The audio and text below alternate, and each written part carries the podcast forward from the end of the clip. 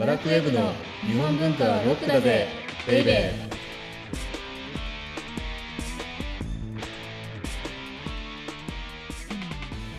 こんにちは。バラクウェブ編集長セバスチャン高木です。こんにちは。バラクウェブ編集部スタッフ、先入観に支配された女、サッチーです。先日久しぶりに出張に行きましたよね。そうですね。滋賀そう。僕の愛する滋賀県滋賀県。県。はい。で、一応あの今、バラクウェブではい。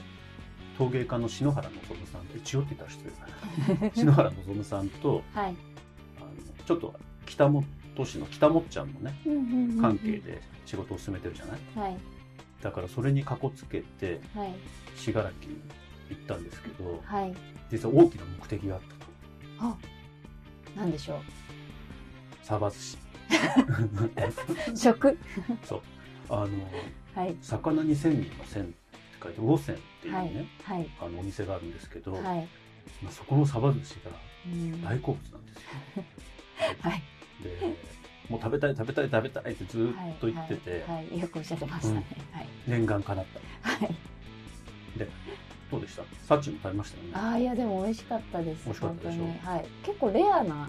そうなの。状態のあそこは、はいだから塩加減もそんなにきつくなうんいし、。うん。だからレアなサバはい。感も楽しめるし、はい。あと酢飯っていうか寿司飯も最高。うん。だから僕はあそこ日本で一番ね、た。はい。よくさ、サバ寿司ってやっぱり京都だよみたいな、うんうんうんうん。先入観に支配されてる人いるじゃないですか。はい。でも、そうじゃないんだなって。うん。でしかも信楽って、はいあんな山だかあら、あ。魚？うんうん確かに。みたいに、え僕はね、だから信楽のサバ寿司めちゃめちゃうまいって言うと、うん。えー、みたいなこと言う人がいるんですよ。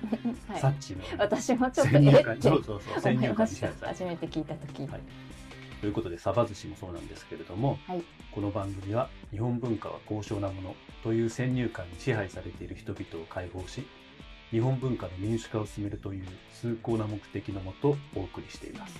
いや、ぜひ、ウォーセンのサバ寿司食べてほしいですね。はい。なんかエンディングみたい。オープニングみたい。確かに。日本文化はロックだぜベイベー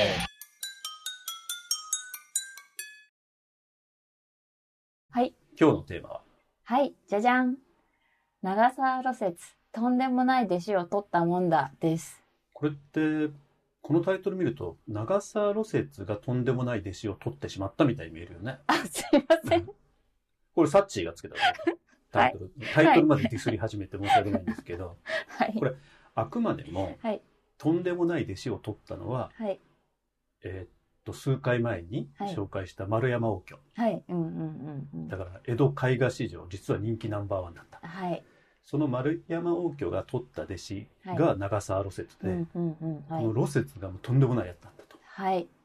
という話なんですよね。はい。で、サッチーは長沢路雪って聞いたことはあるんですか？いや、なくて実は、最初、路雪の路も、路足みたいなね。そうですね。ちょっと迷いましたで。も素敵な名前だよね。路雪って雪がついてなんて。確かに、ちょっと風流な。プールでしょ？はい。なんだけどさっきも言ったように、はい。破天荒。破天荒。うんはい。本当に破天荒な人で。で、この人ってね、はいもともと武士階級なんですよ。そうなんですね。へえ。今はね、割とはい。奇想の系風、うん。聞いたことあるでしょ？はい、あります。あの奇妙なのの木うにん想像力の想って書いて、はい。まあその代表選手が伊藤若冲なんですけど、うん、はい。前回やったうん小白、はい、蘇我小白。はい。若冲、小白、露雪っていうのがはい。三大奇想絵師なんです。あ、三大基礎絵師なんいや、ですか？今買っていきました 三大基礎絵師です。高木さんによるそうなんです。はい。だから今ね、我々のような日本美術ファンにとっては、はい。露雪イコーうんル奇想の画家っていうことですごくメジャーな存在なんですけれども、まだまだはい一般的にはうん。知られていないよね。はい、そうですね。なので少しその人生を紹介しようとはい。いうことで、はい。1754年、はい。京都笹山に生まれました。笹山。うん、丹波笹山の笹あ山ですね。だから北の方っていうことはい。1754年だから、はい。王居より20ぐらい年下で。す。で、実は1760年って北斎が生まれた年だよね。ああ、あ、そういえばそうですね。んだからそれぐらい北斎とかと同うんうん時代の人だと覚えると覚えやすいかもしれない。はい。で貧しいねうん。武士の子だったんだけれどもはい。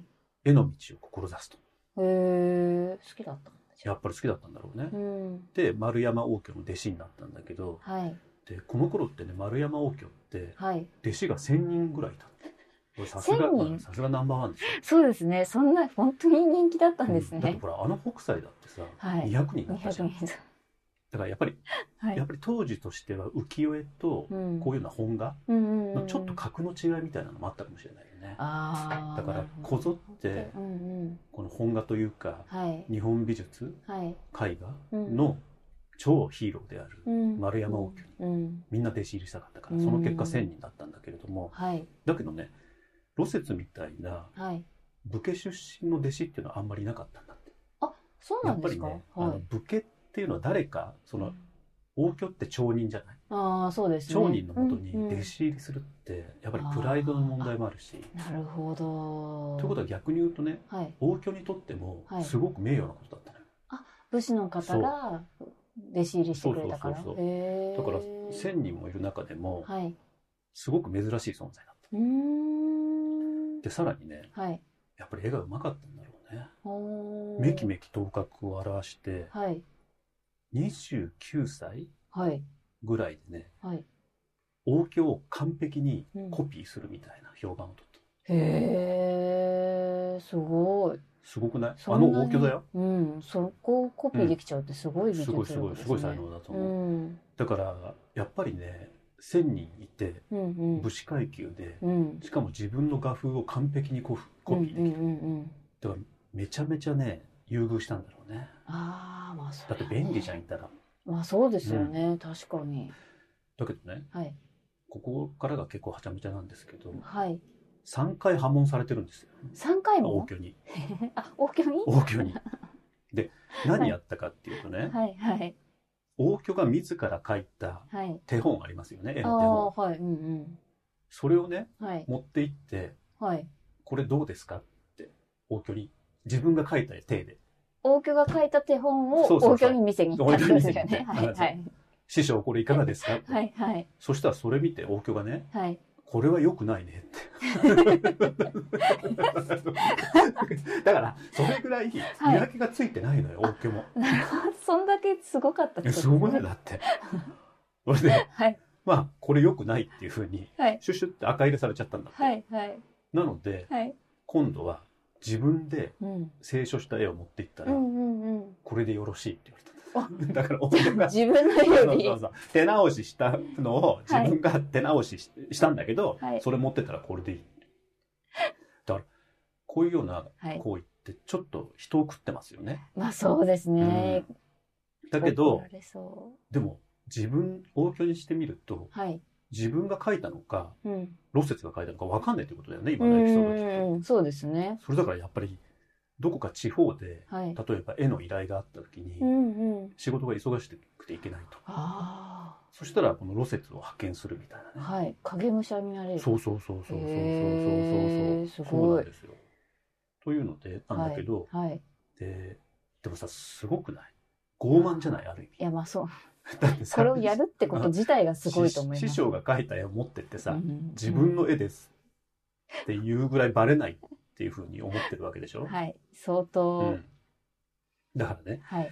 めちゃめちゃめちゃな人なんですけど、はいだけど一方ではい。多種多芸な人だっ絵だけじゃた、ないと。うん馬術馬術？はい。まあ。剣術はい。音楽へえ。だから当時の江戸にしたらもうオールマイティーな人だったってことだよすねごい出来すぎくんですね出。来すぎくん出来すぎくんだけど出来すぎくんはほら性格もいいじゃんあ、そうです 性格のえっと性格ジャイアンみたいなでも、い能力は出来すぎくんみたいななるほど。なんかすごい。困っちゃうよねそれね、なかなか。うん、でもねはい。変わったところでは、はい。コマの曲芸が得意中の得意なんだってへえ。コマ。コマである時ねはい。藩主にはい。免れてはい。庭先ではい。コマの曲芸を演じたところはい。演じていたとはい。はい。そしたらね高く放ったコマをはい。受け損じてはい。目に突き刺さっちゃって 失明した片目を失ったとえ伝えられています、ーすごい、そんな逸話が。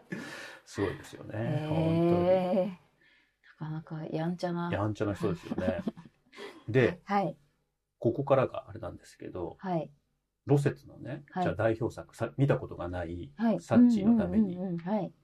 お伝えするとですね、はいまずやっぱり取らず取らず、虎を描いた。そうそうそう。うんなんだけどね、はい。これってロセツが33歳の時にはい。王居に代わってはい。南紀白浜のね、はい。えっと、無料寺っていう寺があるんだけれどもはい。そこの襖絵を描くことになったへー。33歳だから、えっと、王居が50過ぎぐらいかな、うんうんうん55、6歳かはい。この絵ってねはい。僕も何回か見たことがあるんだけど、はい。めちゃめちゃいいんですようーん。だって虎に見えないあ、虎に見えない取らず。そうえ、気だからになる。はい。えっと、ロセツ取らずっていうのではい。検索してもらいたいんですけれども、サッチーは台本に上げておいたので、はい。ありがとうございます。どうこれ？あか。虎これ虎にゃーって聞こえてなんかきそうじゃない？ちょっと猫っぽいですそうなのそうなね。のうん。虎のさはい。猛獣らしさってさっぱりないあじゃん、そうです。なんか可愛らしそうそうそうい感そうじ。もうこれうん顔猫そのものなの、うん。あ、そうなんだ。でもこれってねはい。多分ねはい。ロセツが狙って書いたんじゃないかなっていうふうにあ、あえてこういう。うんそうそうそうそう。屏風いっぱいにはい。猫のような表情をした虎を描くことによってはい。なんかなんていうのかな虎ってさはい。なんか立派なものじゃんうん、ちょっとこう、ドスの効いた。そうそうそうそう、はい。でそうじゃなくてうん。こういうふうな猫を虎に似せて描くっていうことで、うん、うん。権力に対する皮肉っていうか、なるほど。ちょっともしかしたら王居に対する皮肉っそこまで。ていうのを込められたかもしれないよね。なるほど。だってさ、まあ、巨大な猫を描くんだよ。そうですね。実は王居さんあなた巨大な猫なんですよみたいな。でも今までのエピソードを聞いていると確かに、そういう感じするよね。はい、そういうふうにも見えてきます。これね、あの、南紀の無料寺に行くとはい。実際見られるので、へいやー実際見てほしいなうん、なすっごい面白い。うんうんうん。そしてもう一つがですね、はい、二つあげろと言われたらですね、はい。白象黒牛図、白い象、黒い牛の図。はい、これはまたあの、若冲のコレクターでもある、はい。ジョー・プライスさんがね、ああ、この前持っていらっしゃ出てきたったはい方ですね。はいものな。んですけれども、はい。えっとね、この屏風はね、でっかい牛はい。がまず描かれてるんですよ。はい。はい。六曲に。うんうん。で、反対側には白い象が描かれ表てるんです。裏。そうそう、あ、表裏。裏じゃないの。左右。だあ、左右。そうはい。からそのね、牛と象が向き合うように、巨大ななるほど。はい。それでうんうん一方の牛は黒くて、はい。で、象は白いっていう、うんうん黒と白の対比がコントラストがなされてるんだけど、はい。だから注目してほしいのは、はい。曲げておいたんですけど、はい。巨大な牛のね、はい。お腹のところにちょこんって白い犬がいるよね。はい。かわいい。ふわ。可愛くないこれ？めちゃめちゃかわいいですね。めちゃめちゃグッズになるなるからね、これ。確かに。僕もあの雑誌の編集してる時、はい。何回これ切り抜いて一筆で作ったかっていう。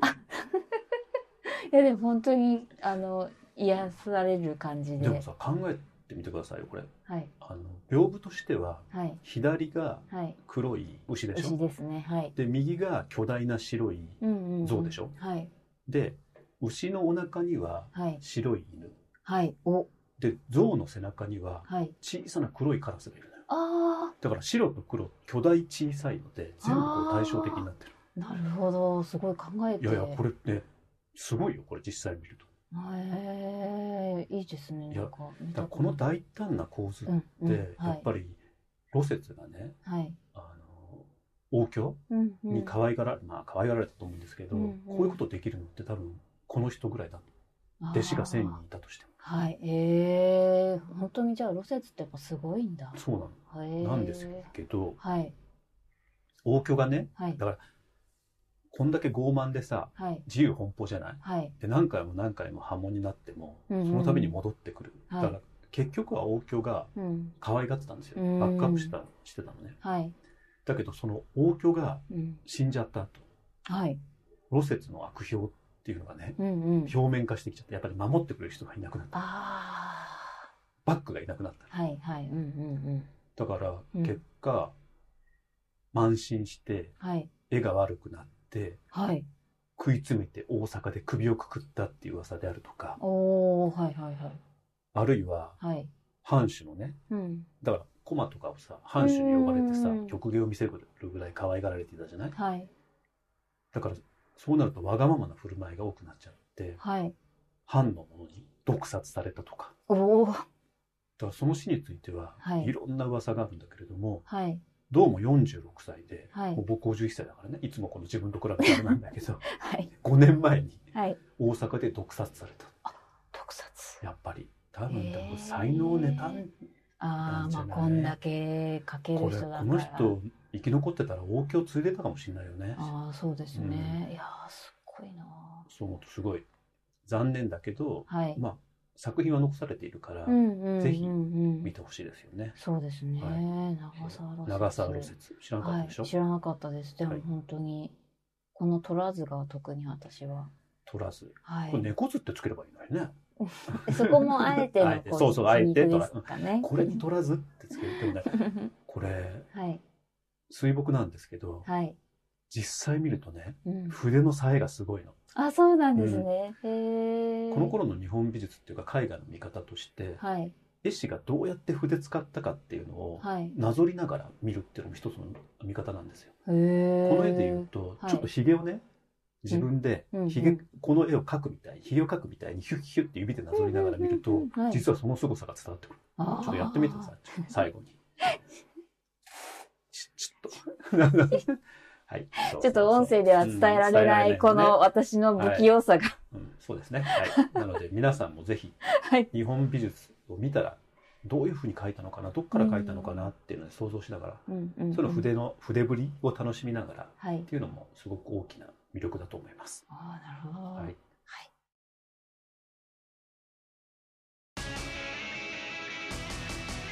日本文化はロックだぜベイベー